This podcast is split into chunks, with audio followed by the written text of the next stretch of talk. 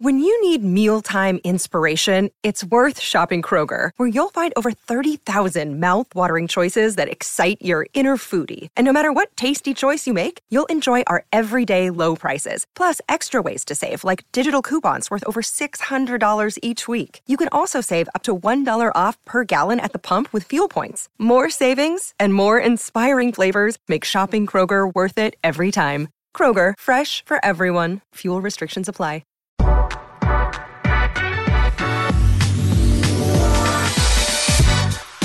Today's episode of the Nick Bahe Podcast is brought to you by Pella Windows and Doors. You know, the, the cold weather is officially here. And if you're inside your home and you're feeling the shiveries, you're just saying burr all the time, what you need to do is talk to your local Pella, Omaha, and Lincoln expert about taking a closer look at your windows. You can save energy and you can stay warm with the windows from Pella that are properly installed the patented Pella way by professionals using window and doors with the highest energy efficiency ratings in the industry from Energy Star. Check them out online, PellaOmaha.com. That's PellaOmaha.com. And the Nick Bahe podcast is brought to you by my good friends at Runza.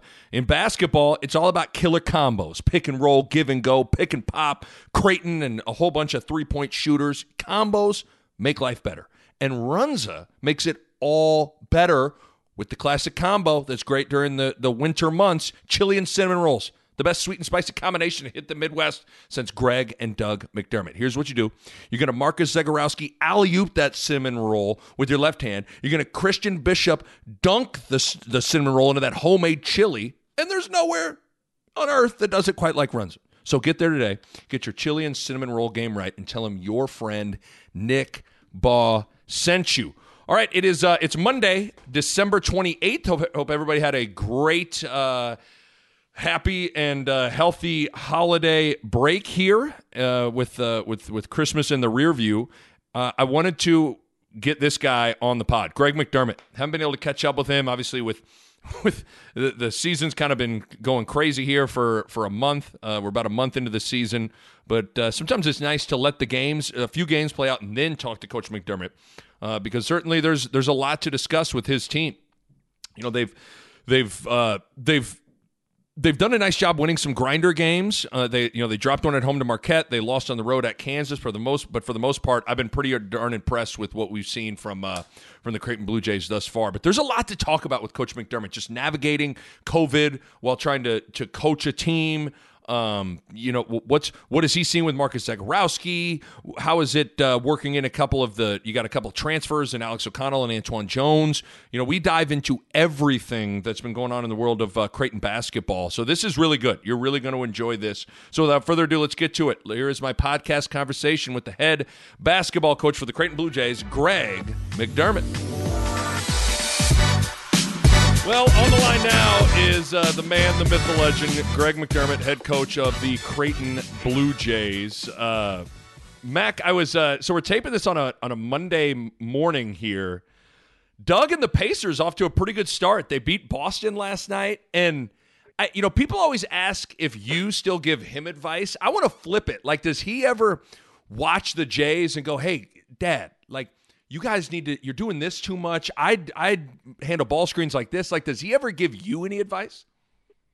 Uh, you know what he'll give me is uh, you know on occasion he'll say hey you need to watch the out of bounds play that you know that uh, milwaukee ran you know ah. with four minutes left in our game. Or you know like and once in a while on shooters he'll say something about you know their feet or their balance or something uh, but you know, he probably listens to me about as much as I listen to him.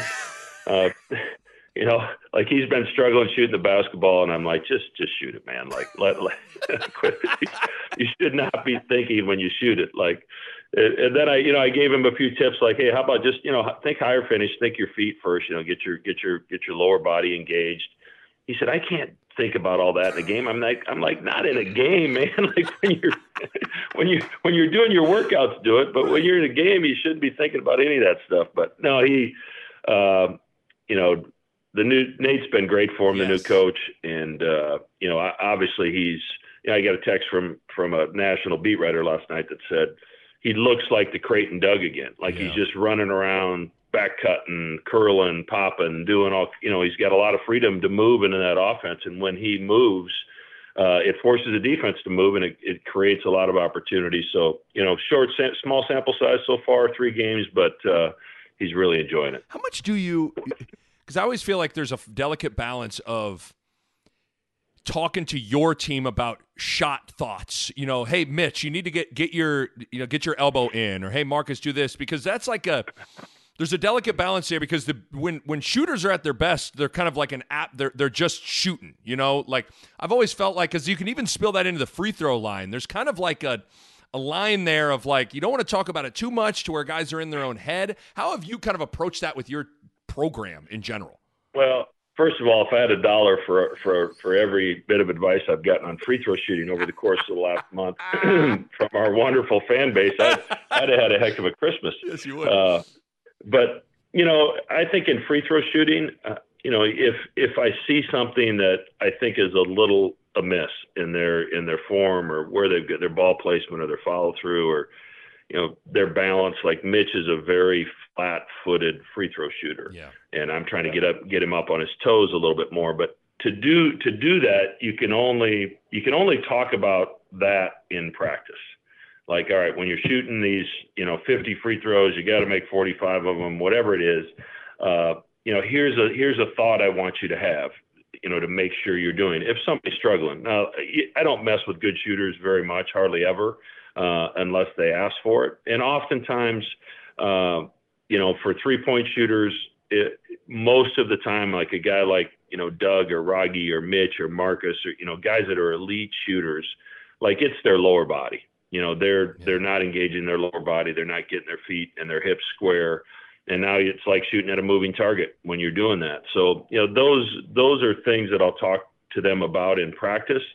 But you, you know, the, the reality of it is when those guys go to the free throw line, the last thing I want them to think about is the free throw. Like yeah. think of a go to a happy place right. somewhere and and and think about something else and then just do what you've been doing your whole life. Yeah. You know, just step up there knock it in and and you know we've got some good shooters that aren't shooting it great right now from the line and I'm hopeful that that'll correct itself over time. It's so it's free throws are such a weird thing. Like my high school coach, we had to shoot 50 every day and record them. Coach Self at Kansas, when I tell you, Mac, we never one time worked on free throws in practice. Like I, I can't remember a single moment where Coach Self told us to go, hey, get to the get everybody get a partner and, and work on free not one time. But then Coach Altman, we shot free throws all the time. Like night before a game, we would go to the old gym and shoot free throws for like 30 to 45 minutes. It's just I don't, you know, it's uh, there's it's an inexact science, and there's no right way to kind of quote unquote work on it, in my opinion. Yeah, yeah. I mean, it's kind of like how often do you you know, we're both golfers, yep. and like, how often do you practice three foot putts? right. Like, right. You, you, don't ever go out there and like for 30 minutes, I'm gonna I'm gonna roll these three footers in. Right. Like, it, it it just you don't do it a lot, and you know, we we as you know, because you've been at practice, you know, what we'll do a lot is the guys have to make 10 in a row, 12 in a row, 14 in a row, eight in a row, whatever it is, before they can leave practice. So there's an element of pressure. It's usually after conditioning, so they're they should be a little bit tired.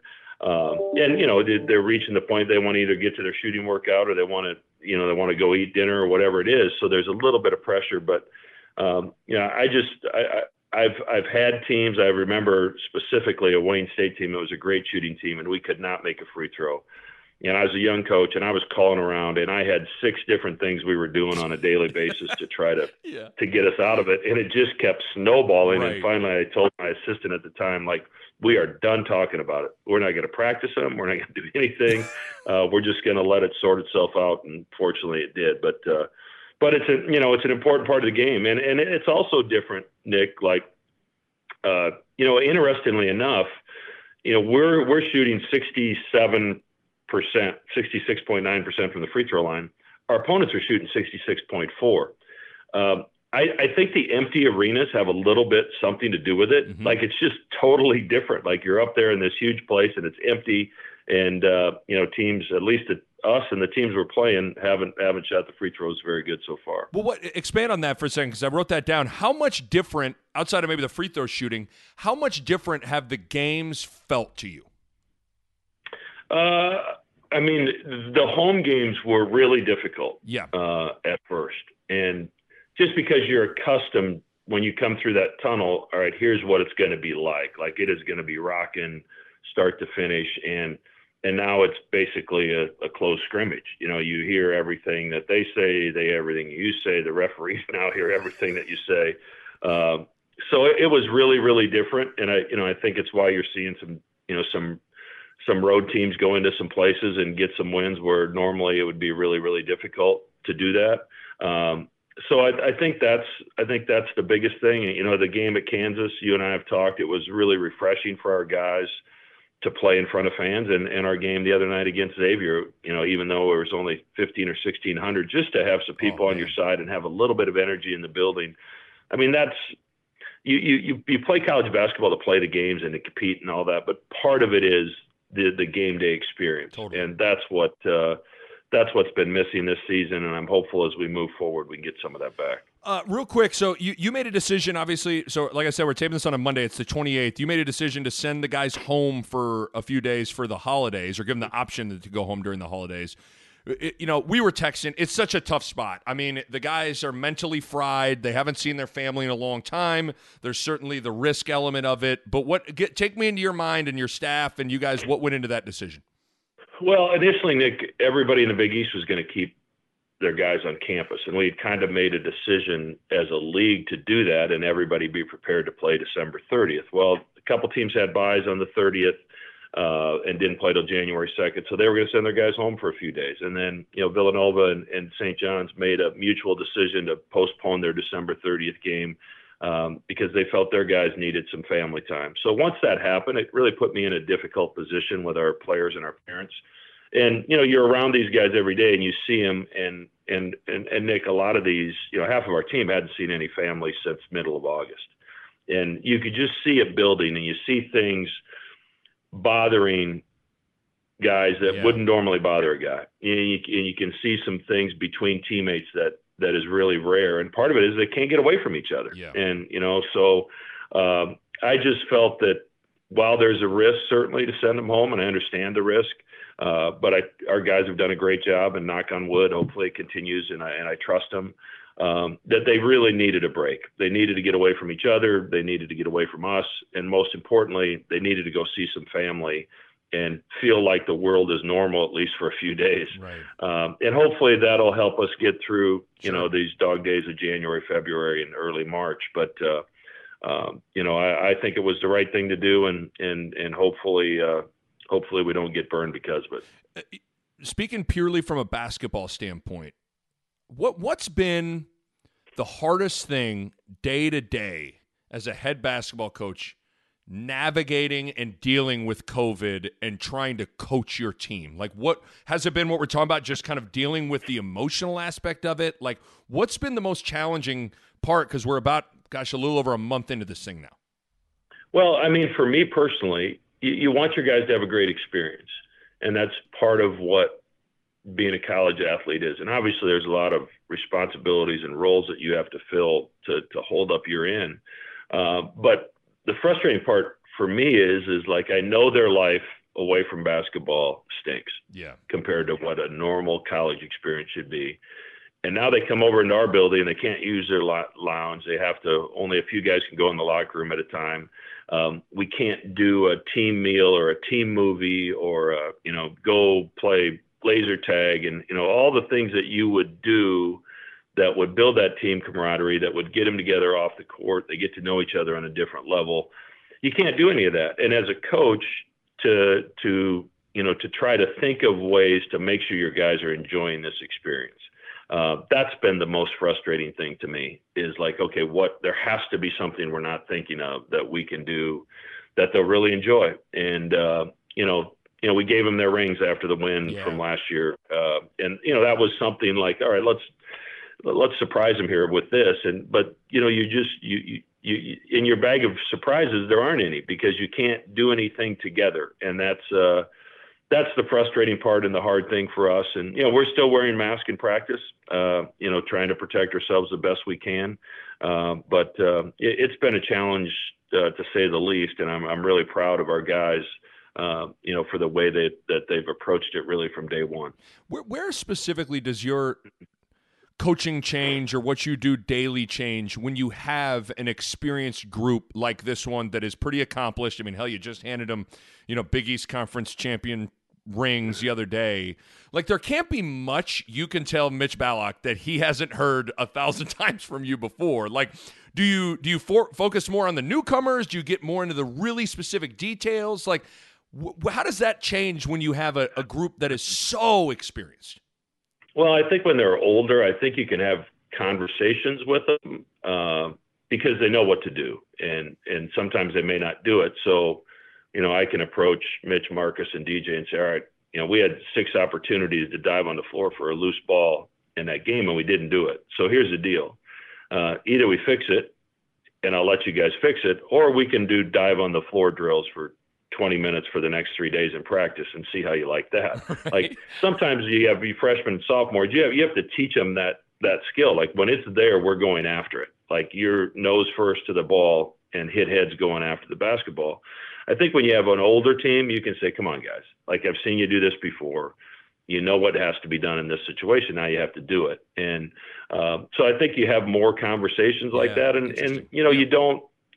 I, don't get caught up in it. You know, my staff probably doesn't like this about me. Like I, I don't sweat the small stuff. Like there's there's things that are going to happen, and and there's there's there's ebbs and flows to every season, and you just can't panic too much when you have an older team. You just kind of got to let them figure it out because as if you think back to when we were juniors and seniors, you, you didn't want to be micromanaged by the coaching right, staff. Right. Um, you you put your time in, you've spent the time, you've do, you've done the reps, you have a routine that you're doing every day, and you just kind of, in some ways, want your coach to stay out of your way and let you do your thing, uh, put you in a position to be successful, and, and then let you play. So um, you know, I've done that with these guys in particular, and you know, they know that I trust them, and you know, we'll we, we we'll talk about things when we're in an individual film session, but other than that, I just want them to be basketball players. So right now, you guys are are, are coming off back to back grinder wins, where the offense wasn't necessarily great against UConn and and then Xavier. You had to kind of win with your with toughness and defense. And it really feels like, and maybe you feel different, but it feels like you guys have taken a major step forward in this area over the past year or two. What what has allowed for that? Like, how do you get better at winning those types of games? Because that's a hard thing to simulate in practice. You can't say, okay, guys, everybody get in the half court. Let's pretend like we're having a we can't throw it in the ocean, but we got to defend, and here we go. Like that. That's sometimes hard to simulate in practice. How do you get better at that? Because it's important when you get into into conference play. Yeah, and you know, ironically, Nick, we played four conference games, and the game we played the best offensively, we lost. yeah, Marquette. Yeah. So you know, like you have to do the other things, and and there's things we do in practice where you need three stops in a row or four stops in a row. Uh, you know that that builds pressure and and you know and and really uh, probably elevates your focus because all right, we've got to get a stop or we're going back to ground zero here and we have to start over. Uh, so you, you you talk to your teams about the importance of every possession, and obviously, I think uh, I think we learned some lessons from the Kansas game in that regard. Like there were some possessions that you know we missed some free throws, whatever. We they you know they threw in a bank three point shot as the shot clock went down, but we we had opportunities and possessions where we came up empty because we got away from who we are. Uh, on both ends of the floor. And, you know, when you lose a game, I think you even have their attention more where you can really break those situations down and explain them to the guys. So, um, you know, we've made strides defensively, and you know, I think this group has been together, and and you know, Denzel is is is he's adapting to the new role as we move forward. But Christian's better defensively, and we've talked before. He's yeah. you know, you got Ryan shot blocking. Christian's a better shot blocker this year, and Christian's one of the best ball screen defenders in the country um, in my opinion, because of the different things you can do with him with his length and athletic ability. So uh, we made strides defensively, and it's going to be important in this league because people know each other and they're going to take away some of your go-to plays, and you've got to find other ways to score, and most importantly, you got to find a way to get stops. Uh, you know, Mac, you've obviously coached a lot of guys that are coming back from an injury. I'm not sure in your career if you ever dealt with a, a an injury of some sorts, but you know it is. Just because you're 100% quote medically cleared to play doesn't necessarily mean you're 100% back with your rhythm and your flow and your timing on the, as a basketball player with with Zegarowski, how's he doing right now? Like, where's he at? Because you certainly can tell that that he's he doesn't necessarily he shows flashes of kind of looking like the guy that was playing at the end of the season last year, but it's it's it's been a little bit up and down to this point. What where's he at? Yeah, you know, I think I think mentally, you know, he beats himself up because he's such a perfectionist. And you know, he wants it all back and he wants it all back right now. And I I've been around long enough to watch guys come back, you know, whether you talk about you know Martin Krampelj coming back from an, an ACL, and and you know we we go down to the I think we were in the Caymans, Caymans yeah. and you know Jacob Epperson played much better than Martin that whole tournament, but by January and February Martin was playing at an all conference level. You know it just it takes time. You don't have your legs back, you don't have your timing back. Uh, your wind isn't back, and and uh, you know I see it getting better every day with Marcus in practice. Um, and it's just a matter of seeing a couple shots go in. And but you know his assist turnovers through nine, his, his assist numbers through nine games this year are actually better than they were last year. He's got a few more turnovers, uh, and his shooting percentages aren't quite as good as they were last year at this time. But you know I think those are things that will be fixed because he's a he's a tireless worker and and the reality of it is Nick, if you think about you as a player and, and you're in the middle of kind of a slump and you want to get out of it playing six games in 16 days is not a recipe to get out of that slump. You need like practice time, you need routine time in the gym where where those that stretch Marcus was either recovering from the a game the night before or or taking it easy because we play a game the next day. Right. And that happened for 16 straight days. So I think now is a time where we have a little time where he can get his routine back, he can get some recovery work done. Um, and I think he'll come out, come out of it better on the other side. And I've said it before, Nick. I worry about a lot of things, and a lot of things keep me awake. Yeah. Uh, Marcus Zegarowski is not one of them. Yeah. Well, I mean, listen, he, his there'll be a game, and you're like, man, Marcus was just okay, and that would be like, I would, I would be showing my film. Uh, that would be like my career game, you know. so it's it's all it's all relative with with the guy like Marcus. Like we just we we've created such a high standard for him that like anything below oh, he was eight of ten from the floor. He was six of six from three. He had seven assists, zero turnovers. There's kind of like ah, Marcus. Yeah, he was just okay today. Yeah, no, he and he, he's going to be fine. Oh, and, no question. Uh, you know, he can impact the game in so many ways, and that's what's that's what's been that's what's fun for me to see, and why he's so enjoyable to coach is that he's not a one-trick pony. That if he doesn't score, he's not helping you win. And I, you know, I think to the play uh, at UConn at a critical time, getting into the lane yeah. and you know throwing the little flip up pass to, to Christian uh, for a basket that ended up being the you know the game winning basket. Though you know it's those kind of plays when things aren't necessarily going for you perfect. Like you've turned it over a few times, you've you've you've missed some shots you normally make, but still have your head right to make the right play when when the when the situation calls for it. Let's take a quick break to talk to you about my longtime pals and loyal supporters of the podcast, Pella Windows and Doors. You know, Pella has a window type for every home and every budget. And you might know Pella for its award winning wood windows, but did you know that Pella also has a complete line of industry leading patented fiberglass and vinyl windows?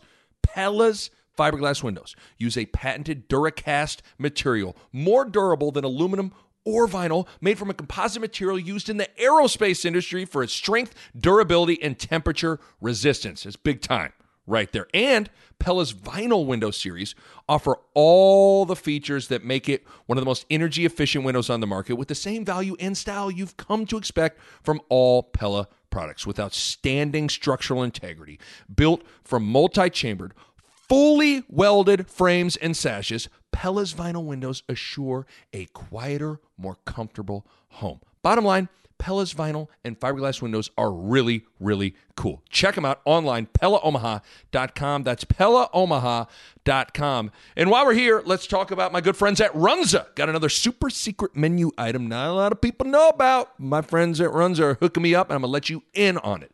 This one's just, uh, you know, this one's near and dear to my heart because it's a twist on the best fries on earth Runza's Crinkle Fries. It's Runza's chili cheese fries. That's some legendary Runza Crinkle Fries topped with their homemade chili and cheddar cheese sauce. Let me say that again in case some of you passed out just thinking about it. Legendary Runza Crinkle Fries, homemade chili, cheddar cheese sauce. Oh my goodness. It's a side that eats like a meal. So there you go. Another super secret menu item exclusively for Nick Bahe podcast listeners. So stop in, order the chili cheese fries and runza, and while you're there, tell them Nick Bahe sent you. Okay, back to the podcast. You and I talked after, I think it was after the UConn game, and I, I, I want you expand on this because I, I said that you know obviously you're a very very well respected offensive mind and offensive coach, but where I think you are really underrated is in player development with your program. Like you just you go you look back on your time here at Creighton and it's like every single player takes massive strides when they're in Omaha. And Christian Bishop and Damien Jefferson in particular are two guys that that have really taken strides. But you told me that you try to find guys on the front end during recruiting of that want to work and want to get better. Take me inside that a little bit more. Like what's how do you how do you go about kind of vetting that and researching that? Because you know it is. Sometimes you talk to a high school coach and he doesn't want to do his guy wrong and he'll say oh yeah he's he works hard. Or you ask the player he's like oh yeah i'm a gym rat. But like i don't know. You probably got to you got to dig a little bit. What's how do you how can you spot that? Well you know you ask a lot of questions you make a lot of phone calls.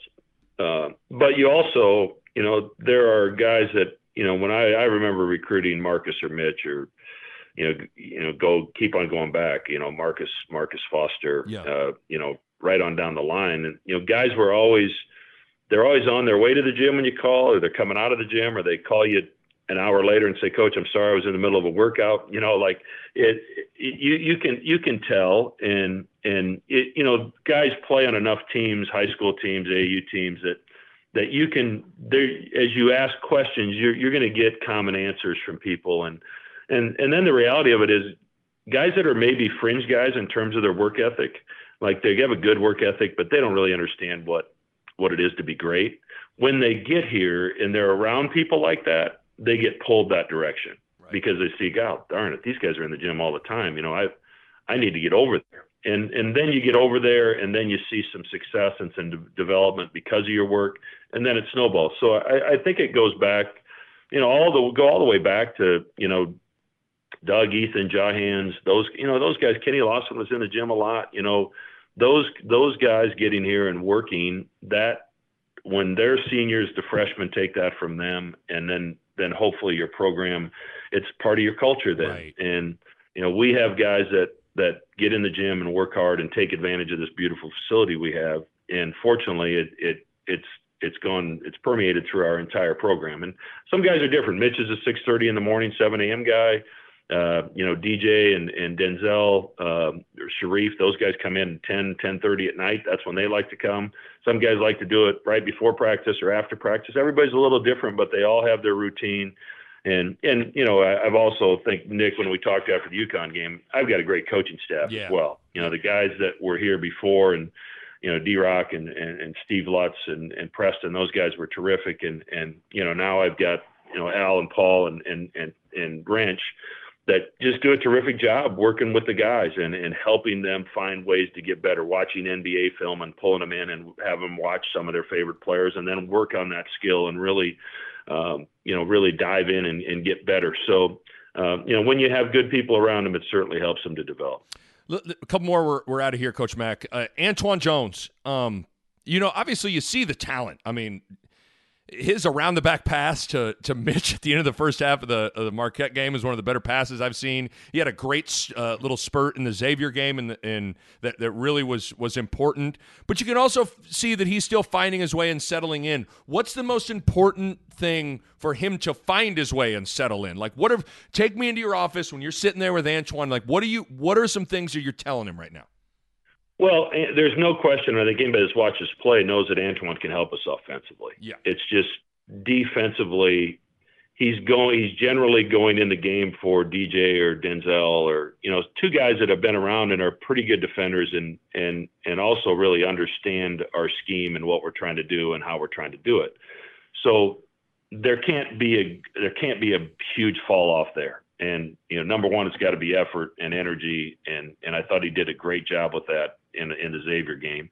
And then it's execution, being in the right spot, doing the right thing, knowing when you're supposed to be in help, knowing when you're not supposed to be in help, knowing when you're supposed to switch, when you're not supposed to switch. You know, those are things that kind of come with time. And then offensively, just just make simple plays. You know, sometimes you know Antwann likes he's really good with the ball in his hands, but our our offense is predicated on ball movement. So we can't have the ball stop every time it hits your hand. Sometimes it needs to be reversed. You need to move it and wait to get it back. So you're attacking a tough closeout rather than attacking an established defense.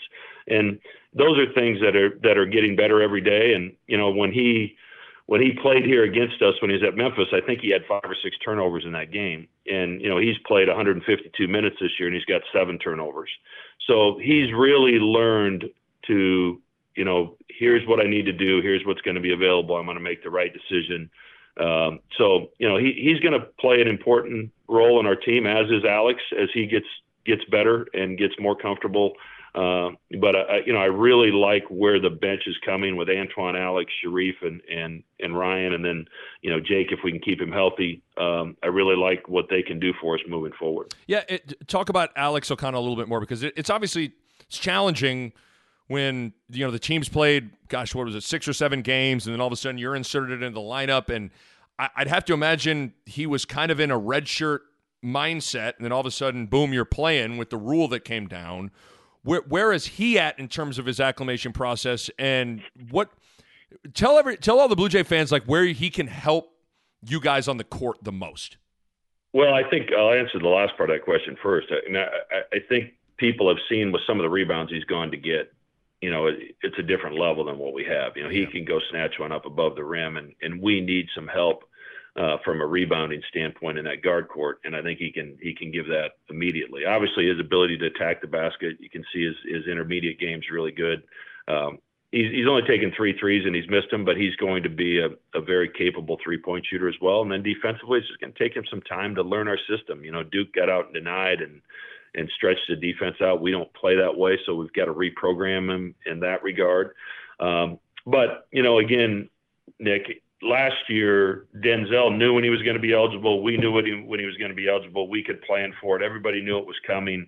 And this one kind of just hit us from outer space. Right. And in the middle of that six games in 16 days. So you didn't have a lot of time to really get him integrated into what we're doing.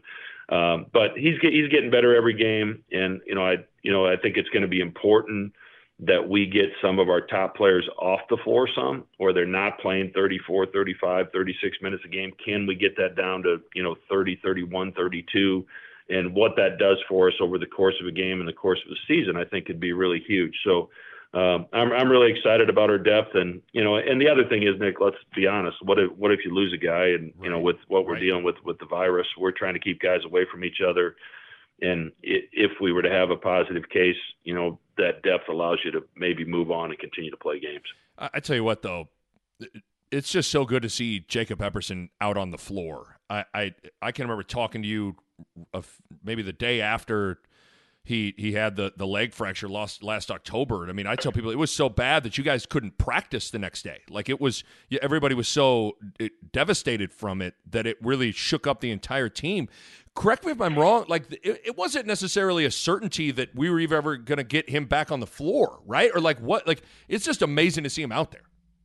Yeah, I mean that was a traumatic deal for all of us uh, obviously Jacob number one, but everybody that was there and witnessed it, it was it was a tough deal. And, and you're correct. We we we were 20 minutes into practice. We didn't practice that day, nor we nor did we practice the following day. Uh, but you know, ironically, that it, it isn't the surgically repaired knee from a year ago that's bothering him. It's the other one, and that's why you know it's it's there's been some slow going here, and it's um, he's very limited in the time that he can practice, and because he can't practice a lot, obviously he's pretty rusty when he gets in the game. But just having him available every day and around the team and feeling like he's part of it is has been awesome. And uh, you know, I, I think there'll be a hopefully he can stay healthy enough where we can continue to use him down the stretch. And and it's you know it's it's going to be a process with what he's been through. Uh, but it's awesome to have him have him back, and he's just a terrific young man. Last thing, we're out of here. Most important thing your team needs to tighten up now that calendar is going to turn to January. We're going we're going to get knee deep into conference play. What's what's the what's the thing that rises to the top of uh, the to do list? Well, you know, I I think Nick, and you, may think I'm crazy for saying this, but you know, pace has been a big part of what we do, and and I think we've lost it a little. And I think part of it is uh, it is that you know, we were disrupted in late November, and it cost us some practice time and cost some guys some serious time. Uh, and then you jump back in when we start with the, you know, December 8th or whatever it was with the Kansas game, those six games in 16 days. We there wasn't a lot of practice time, so as a result, um, you know, I think we've lost our pace, and we have to get that back. And you know, it starts with a quick outlet or quick inbound, and the point guard doing his job and really pushing it and flattening out the defense with sprinting to the corners and getting our first big down there. Um, so that's really going to be a focus here the next three days in practice is to try to try to get that back because I think that's so important as you move through conference play. Is that can you steal six or eight points over the course of the game because of your pace? And uh, you know we've got to get that back, and that'll be that'll be a big focus here moving forward. Greg McDermott, awesome stuff as always. Uh, I don't know you know, they're sending me to Charlotte to do. Uh, I, I, got a couple of Blue Jays games, but I don't even know if we'll be able to to talk to each other via via headset like we have on the radio. I'll have to just just keep your phone on you. I'll have to give you a call, and we'll have to just catch up here uh, over the course of the next month. You know. I always, I always need your knowledge, Nick. Have a safe trip, my friend. All right. Thanks, Coach Mac. All right. My thanks to Pella. If you're thinking about a new window or a new door, now is the time. Check them out online on the web at PellaOmaha.com. That's PellaOmaha.com. And uh, my thanks to my good friends at Runza. Best fries on the planet, great burgers, cheese Runza, delicious. The food is simply fantastic. Runza makes it all better. A Hurrdat Media Production.